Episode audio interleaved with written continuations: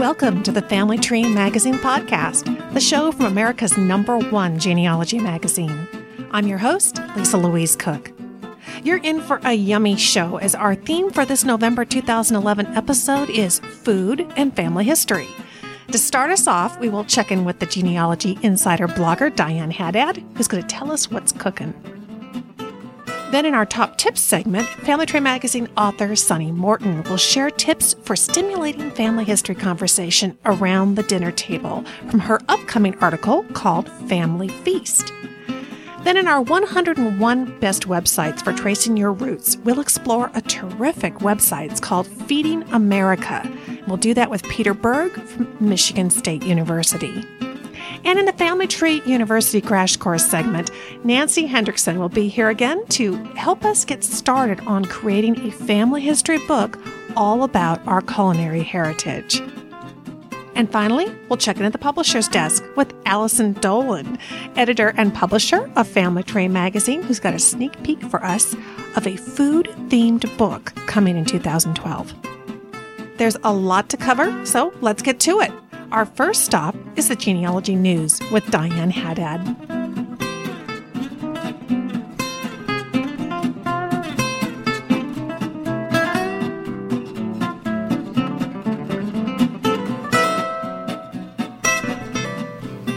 Well, let's kick off this episode of the podcast uh, with news from the blogosphere, and we'll do that with the genealogy insider blogger, Diane Haddad. Hi, Diane. Hi. Well, Diane, there was um, some kind of sad news that came up recently, and I know this just is kind of breaking news. Um, tell us about what's going on with the Random Acts of Genealogical Kindness website. Well, that um, it's a great site that we've recommended a lot in Family Tree Magazine, and unfortunately, it has gone offline for an undetermined period of time. So, um, so we're sad about that. It was a great service that brought together people who needed genealogy lookups with people who were willing to do these lookups for free or just expenses. Right, and boy, it's been around for a long time since the early days of people being yeah. online. Yeah, um, it sounds like there were some computer problems and health issues. So, um, so they didn't say it's gone for good, but they said um, the owner said that it'll be offline for quite a while. Ah, well, we will stay tuned also because I imagine, just knowing the genealogy community as I do, that someone may um, step up to the plate and perhaps assist with it or, or come up with another alternative. Um, because certainly, I think getting together and helping each other out is such a big part of how we are all successful in our research. Yeah, I think you're right about that. Yeah. And then you were um, just telling me that there is a new project going on, um, kind of an upbeat way that genealogists are getting together and making a difference. There is. You're right. Genealogists are very giving people, um, from volunteer indexing to um, you know, teaching classes, helping people in libraries. And this um, new project is a way for genealogists to help others, um, not necessarily genealogists, there's um, a group of genealogists working through a website called kiva.com. It's a microfunding website. So, what these um, genealogists are doing is they formed a team and they can contribute as little as $25 to loan to families around the world, um, often in third world countries, um, to invest in their businesses and become economically successful so that they can provide for themselves. And then, as these um, people pay back the loans, it's available to reloan to someone else who's in that same situation of need. So, these are um, folks who just have genealogy in common who want to get out there and help um, support families around the world. Sounds like a really interesting way yes. to do that. And Kiva, I think, is K I V A dot com. Is that right? That's right. Okay, great. And finally, I was just looking through some of the archives of your Genealogy Insider blog because kind of our theme today in this podcast is food and memories and, and how we all get together uh, around food and share family history. And you had a really neat blog post a little while back, but I know that this whole um, initiative is still going. The blog post was called What's Cooking, Uncle Sam? Tell us about that. It was about a really cool um, ongoing exhibit at the National Archives about food, and who doesn't love food? Um, about sort of the history of food in the United States and how government policies has shaped what people eat.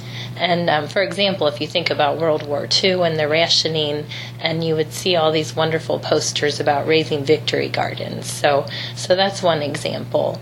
Um, there's some early food pyramids in which butter had its own food group. well, it still does in my house, delicious. I think. I know. Can we go back to that? Yeah. So it, it's really fun and interesting, and um, I think that blog post we had a little clip about the exhibit you do. There's a video here. It's called "What's Cooking Uncle Sam." This is actually really kind of fun stuff, and it was a it's a neat exhibit that they've got going over at the National Archives. So this is from June 2nd, but I will have a link for everybody in the show notes so they can go check it out and see back in 1943 the the special place of honor that butter had, along with other food groups. Pretty interesting to see how things have evolved over time. All right, well, hey, great way to kick off this episode. Thank you so much, Diane. You're welcome.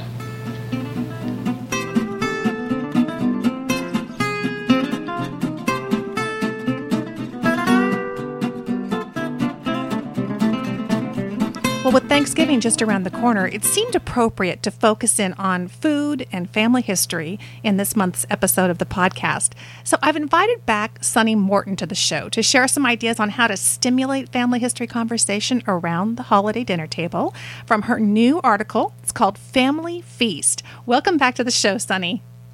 Thank you so much for having me, Lisa. This was a really fun article to write. I really enjoyed reading it. And you know, as much as we might be tempted to sit down at the holiday table and start firing questions like an assault rifle, that's, of course, probably not a good plan. So I hope that you can give us some tips from the article for kind of couching our questions in creative and non threatening ways. What have you got for us? Well, I'll give you two tips here. I think just like presenting an elegant meal, it's all about presentation with your conversation. So, first, I would serve a conversation starter before the main course, so to speak. Ah. Yeah, you'd ask a general question, question like, What's your favorite dish on the table? That's a layup. Anyone can answer it. Um, you don't need to make them think about anything. They just point or they just tell you, I love this, whatever is, is taking up most of the room on their plate. It's going to be pretty obvious. Then you can get into more specific questions like, well, is this an old family recipe? Or why do you eat pork roast instead of turkey for Thanksgiving? Or, you know, more specific things like that that they may need to think about. So that would be the first tip. Start with a conversation starter. The second tip is, you know, at a restaurant, they make your food look really attractive on the plate. Do the same thing with your questions. Present them in a fun way. Um, I've found that it's fun sometimes to pass around like a pilgrim hat or a Santa cap or a New Year's party hat full of questions. Or you could even go all out if you want to make homemade fortune cookies with life story questions written inside. It's all about how you want to spin it, but make it fun. Those are two great ideas. And I love the fact that you're kind of playing off the idea of kind of how we present our dinner because it, it does apply so beautifully.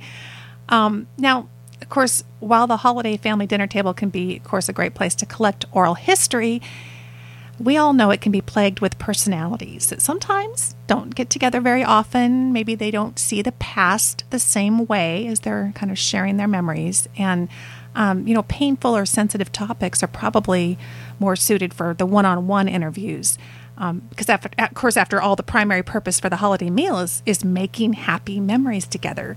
Do you have some tips on how to handle it when we find that the conversation is sort of venturing into some difficult territory?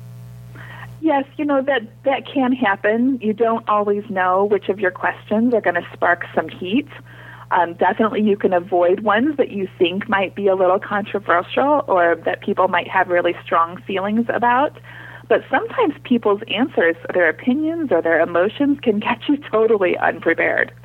Um, I try to be prepared with a funny or a compassionate way to redirect the conversation. And it just sort of depends on your style and the group.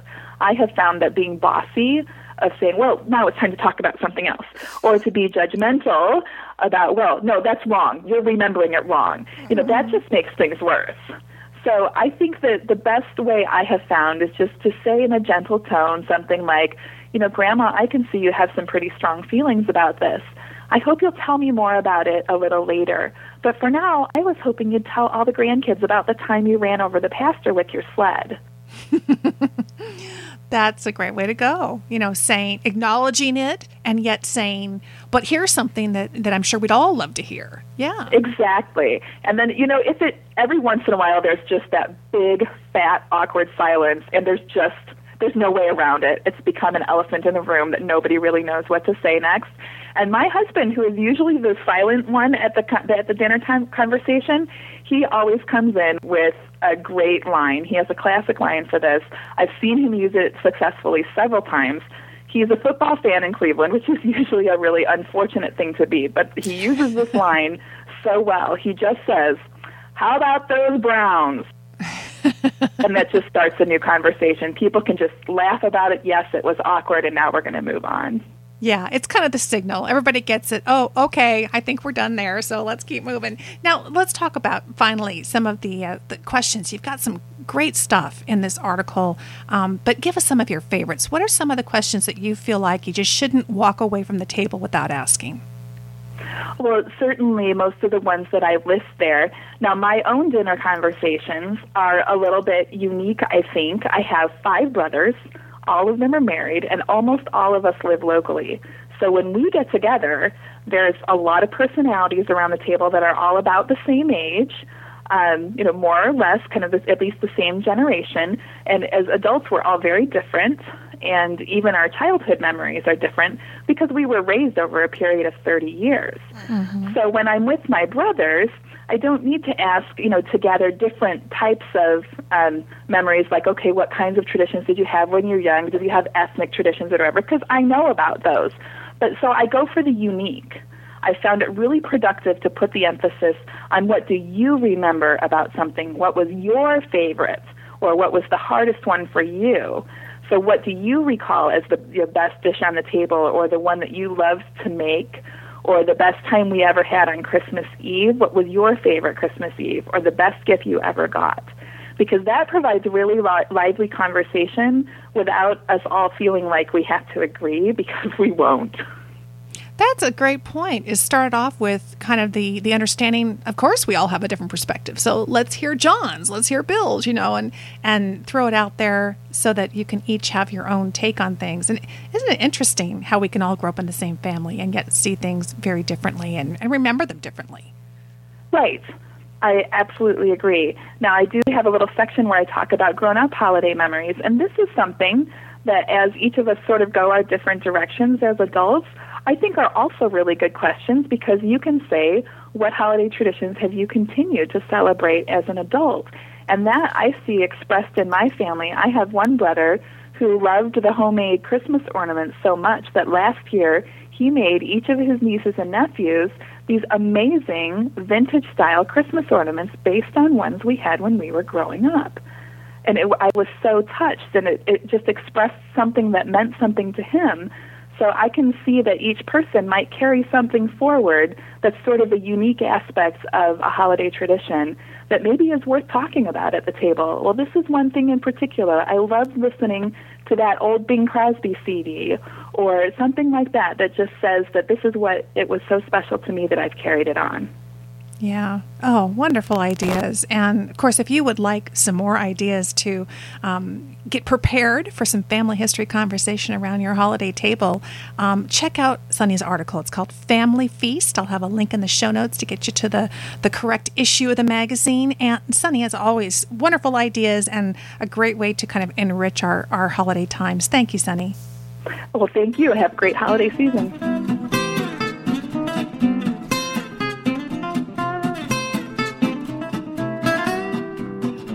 In today's 101 Best Websites for Tracing Your Roots segment, we are profiling the website Feeding America, the Historic American Cookbook Project. And joining me today to tell us more about it is Peter Berg. He's the head of Special Collections and Associate Director for Special Collections and Preservation at the Michigan State University Library. Welcome to the show, Peter. Thank you, Lisa. It's nice to be here. Well, thank you for being here. You know, this is a really interesting and very unique website. What prompted the creation of the Feeding America website? Well, um, it uh, it really is one of those stories where they say it happened uh, a long time ago. Um, we uh, here at Michigan State uh, have a, a, really wonderful cookbook collection. It's a collection of about 10,000 volumes and growing. It gets use uh, by our undergraduates, and we also have a few visitors come every year. But um, uh, in the late 1990s, I was beginning to think I have these wonderful resources in special collections beyond just cookbooks, but a lot of other wonderful rare books uh, collections and special research collections. And we uh, make them available, but uh, they have to be used here um, at Michigan State in our rare book reading room. And this is similar to other special collections and rare book rooms across the United States. We have these wonderful resources, but people have to come visit us to use uh, the material. We do this because uh, the material is very special to us, and so we want to protect it, and therefore people have to come here and use it in a, in a protected reading area. And so I began to think, well, now how can I make these materials more available to people? And this, of course, coincided with the great beginnings of the electronic age, the digital age. And so we began talking with some people here who had expertise in digitization, and we thought about uh, what if we took some of our collections and digitized them that would then make them available to people literally worldwide. Uh, a student here at MSU, of course, could use it online, but uh, more importantly, somebody 200 miles away or 2,000 miles away uh, would have access to some of these fine research collections. The first one we did was uh, a group of 19th century Sunday school books. And as a result of our success with that project, we began to look for other collections, and I immediately thought of our cookbook collection. And so what we did was we worked with some experts in the area and uh, we selected 75 of what we considered the most important American cookbooks, beginning in the late 18th century all the way up to 1923. And people may ask, well, why did you stop at 1923? Well, that is because of copyright law. All books published before 1923 are considered in the public domain and therefore people can use them, they can reprint them, and they can uh, use them safely and freely. And so we decided then to have a cutoff date of 1923, and we selected uh, what we believe are is a wonderful group of um, of cookbooks that are representative of the United States, uh, regional cooking, ethnic cooking, uh, representative of some of the great names in um, in American cookbook history. And so we digitized them, we made them fully searchable, but we also worked to provide people who came to the site uh, with background information on the history of cookbooks in the United States. Uh, we provided a glossary of words because oftentimes uh, a word that was used in 1820 uh, in a cookbook uh, may not be familiar to um, eyes in the 21st century. So we have a glossary, and we also provided uh, a number of pictures of um, cookbook object, food objects, objects that were used in the kitchens historically, and so people could see uh, what maybe a meat grinder looked like uh, in the late 19th century if it was referred to in a cookbook. So we tried to really throw everything in to the pot, so to speak, and provide people with a very good introduction to food and food history uh, of the United States from 1798 all the way up to 1923. Oh, it's such a, a, fascinating collection and website. It's it's amazing and wonderful that you guys are making it available to people, like you say, across the country, across the globe. Um, so because not everybody can make the trip there. And what I really think is fascinating about it is that um, so often, as a family historian, one of our greatest challenges is to learn much about the women in our family, the ones who tended to be the ones cooking, because they're not as recorded as, as the men are. What are some of the things that stand out to you in your collection that you think that family historians, you've mentioned a couple of wonderful items, but what other things should we be looking for as a family historian that might be of interest to us in your collection on the website?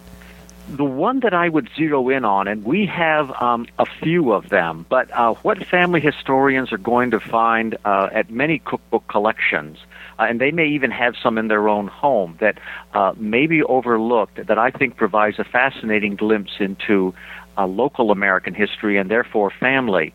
Um, history in the United States, and that is your uh, what we call your church and charity cookbooks. Uh, these are the cookbooks that were produced by schools, by communities, by neighborhoods, by churches, uh, many times uh, to raise money for a particular cause. In fact, the first one was developed by ladies after the Civil War in the United States to um, raise money for wounded soldiers. Um, and since that time, uh, they have flourished. They're being published today, as we know. Uh, it's very hard to go into any small town bookstore uh, without seeing these spiral bound, oftentimes spiral bound cookbooks um, that are produced by, by a school, by a church, by a local charity. And in those cookbooks, uh, in my mind, is what um, Americans are really eating. Uh, oftentimes we have these wonderful, and they get all the publicity, these wonderful celebrity chefs have these cookbooks, but you look at those and you realize I don't have the time to do all of this, I don't have the resources to do all of this, um, so therefore that doesn't give you a very good glimpse of what people were actually eating. Um, in a particular region or a community. And so I would suggest that family historians should take a very good look at local history, uh, family history, by delving into these uh, church and charity cookbooks. They have been going, as I said, for now almost 150 years. Uh, almost every community has one. We here at Michigan State are doing a very large, or, or building a very large collection of church and charity cookbooks. And to me, they, they provide a fascinating glimpse um, into what people are eating and also into the history of particular communities. If you open a lot of these up, you're going to find advertising, uh, you're going to find signed recipes by uh, women and men and children sometimes in a particular community, and that can uh, sometimes give um, uh, family historians or any historian a really unique window um, into uh, not only what people were eating, but what people were buying, um, uh, what a church looked like at a particular period of time, a school. They might provide maps of a community. And sometimes, as you know, over time, uh, these buildings, these streets, these homes uh, are lost. And so this is a wonderful historical glimpse um, into local history. Oh, I can't agree more. I remember recently giving a talk on genealogy, and I was talking about a location, a little town in Minnesota, and somebody piped up and said, I have an old church cookbook from that town. Let me get it for you. And she mailed it to me a week later, and it definitely had not only recipes by some of our ancestors, but you could see their neighbors.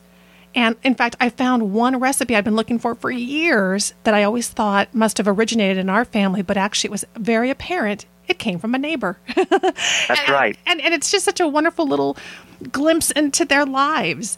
You can check out all of the items that Peter's been talking about here on the podcast. Go to digital.lib.msu.edu and you'll find it under projects and then cookbooks. And I'll have a link directly there in the show notes.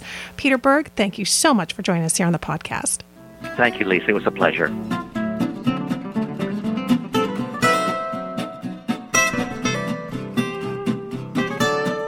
With all this talk on the podcast about food and family history, it's important to cover how to share our culinary heritage.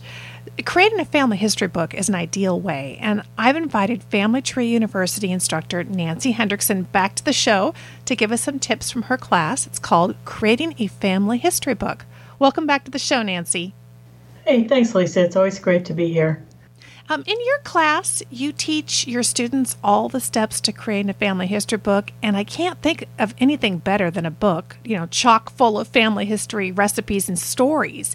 So, where's the best place to start when we're planning on creating a book like this? You know, that's a great question. And actually, one of my own cousins did a family history recipe book that we all love because we say, "Oh yeah, do you remember when we were kids and and Aunt Dolly fixed this at the family reunion?" And none of us had the recipes, but my cousin was was great in digging them all out from everybody. You know, the best place to start in doing this kind of book or any book really is with an outline. And I know that sounds very high schoolish and most people think, "Oh, I don't want to do an outline." But if you don't have an outline, it's too easy to go in so many directions that you lose focus, even with a family history recipe book. So if you start with an outline, you then know actually how to proceed. It's like I always say it's like a street map or a map when you're traveling. It, it, once you have the outline, all you have to do at that point is just follow the steps and your book is done. Now, for a recipe book, you might think it really isn't necessary, but you know, you do need to think about how you want to put the book together. So, are all of grandma's recipes in one place and all of Aunt Dolly's in another? Or do you have the typical entree, appetizer, dessert sections? Or do you do it by decades? Do you do it by surnames? It's really going to make a difference in how that book comes together. And that's why I always start with an outline.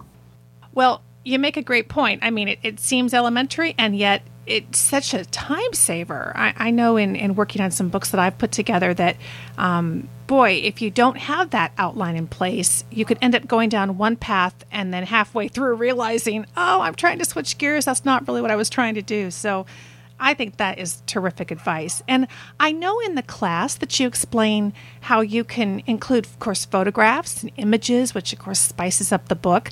Um, but do you have any suggestions for people who are listening and they're thinking, oh, I'm not very lucky. I don't have very many family photos that I can use. What other types of images could they use in a uh, family history recipe book like this, and where might they find them? You know, again, another great question. One thing that you can do is as you're making these dishes because you know if they're family dishes you're probably going to make them at some point in time is take a picture of the of the dish itself. And you know i know we don't want to get into the ins and outs of food photography but you know just having a picture of the dish or or your family sitting down and digging into the dish i think that's pretty neat. But if you don't have the older pictures of family members you know, there are so many places online to look for things that are relevant. So let's say that your family lived in some little town in Indiana. Although you may not find a picture of your ancestor online, uh, you know, I'd be willing to bet you can find pictures of the main street in the town or, or the courthouse or the library, someplace where the person lived.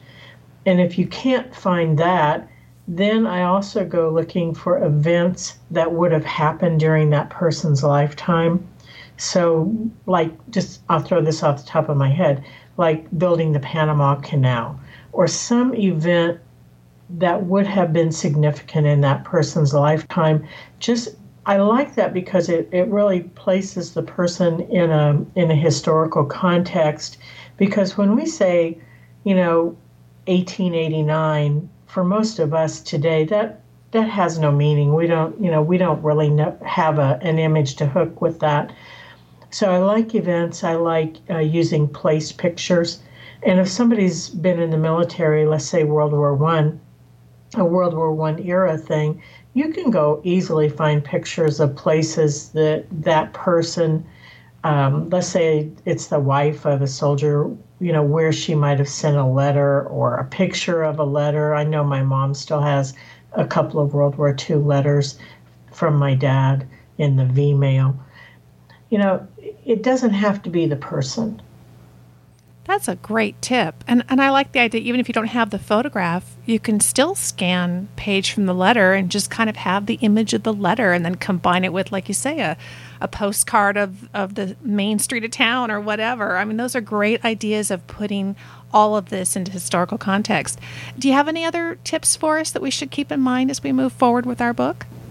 You know, uh, getting back to the letters just really quickly, I don't have a tremendous amount of pictures of my grandmother, but I do have a lot of the letters that she wrote to one of my aunts.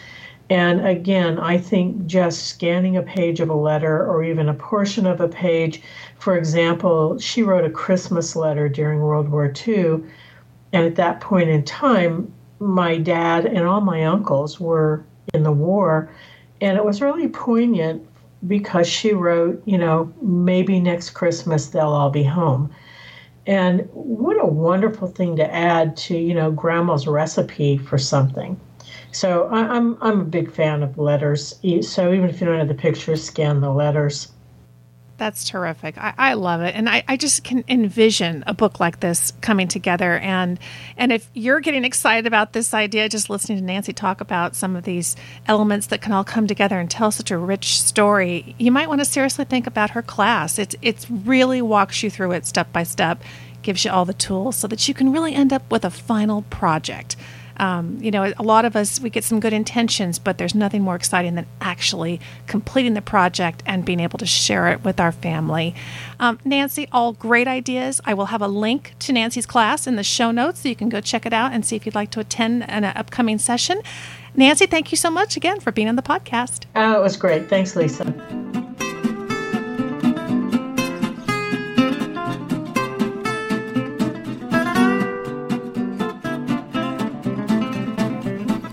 As we wrap up this November 2011 episode of the Family Tree Magazine podcast, let's check in at the publisher's desk with Allison Stacy. Hi, Allison. Hi, Lisa. Well, welcome back, married lady. Thank you. It's nice to be back. Congratulations on your wedding. And I know everything just went wonderfully, but we're thrilled to have you back here on the podcast. And um, I know that you are jumping right back into things because you've got a webinar coming up um, this month in November of 2011. Tell us about it. Well, um, for those of you who regularly read our blog or Family Tree Magazine issues when they come out, you may have noticed that lately I have a dilemma. Um, I inherited a huge amount of family history stuff from my grandmother when they downsized um, to a smaller place. And it's just stacks and stacks of boxes full of all kinds of neat stuff photos and records and all kinds of ephemera the question is, what do I do with it all? And so, again, if you've been following um, on our blog and in the magazine, um, I've talked about this a little bit. Well, um, this month, Denise Levenick, who is the family curator blogger, is going to be doing an uh, webinar on organizing your family archive, and she's going to use me as the guinea pig. So, um, if you've been following the story, you'll be able to kind of see up close and personal um, some of the things that I've inherited and hear De- uh, Denise's advice for how to deal with it all. And, you know, this is something that lots of people run into. I know I'm not alone based on all of the comments and um, suggestions that people send in. You know, when people downsize or when people pass away, we inherit things uh, that are in various states of organization or disorganization, if you will, and it, it's a real struggle to figure out what to do with it. And so I think this is advice that will uh, appeal to a lot of people. Well, that's kind of a nice problem to have, inheriting yeah. all that wonderful family history. But you're right; it's it's a big job getting things organized and making sure that we're taking care of them properly for the future. So that sounds really great. Okay, so um, by the time we get this episode published, we'll probably have a link for you in the show notes um, that will get you to the webinar. And of course, you can always go over to Family Tree University or FamilyTreeMagazine.com, and um, we'll have links there, and you can get registered for this webinar. Denise is terrific at this, so I am really looking forward to seeing how she straightens you out. so am I. How fun. Now, of course, also before I let you go, you know, we've been talking about food and family history in this month's episode. And you've got something in the works that we get to look forward to along those lines. Tell us about that. Yes, this is a real sneak peek uh, for those of you listening. Everyone has recipes that get handed down in their family. Um, and, you know, some people have stronger food traditions than others. It passed down in their family. If you don't have strong food traditions, you might want to learn more about what your ancestors ate or what the food traditions would have been. And we're actually planning a book that will deal with that. It will help you discover and preserve those that family food history. Um, it's got kind of three parts. One part will explore the social history of foodways in America and um, of you know the immigrants who came over, and explain how you can research those food traditions that your ancestors would have followed. Then there's some actual historical material in, in part two that shows you the kind of recipes that your ancestors would have prepared, um, as well as some entertaining advice and cooking advice given to um, housewives back in uh, earlier times. And then my favorite part is the last part because it's a journal where you can record your own family's recipes for future um, generations, and it's all put together in a nice um, hardcover package with a ribbon that um, you can use as a placeholder bookmark, and um, it, it's really designed very lovely. I think it's a keepsake that a lot of people will enjoy. Oh, that sounds wonderful. Not only can we learn about the past, but then it kind of gives us that mechanism for, for bringing it into the future and, and sharing what we're learning, of course, at the family table from now on. How wonderful. And pass it down. Yes, it's actually called From the Family Kitchen, and it will be released in May of next year. Oh, good. Hey, thanks for the sneak peek. Okay, so we'll look forward to that, and we will, of course, let you know when it becomes available um, here on the podcast. Well, Allison, thank you so much. We will uh, talk to you next month. All right, talk to you then.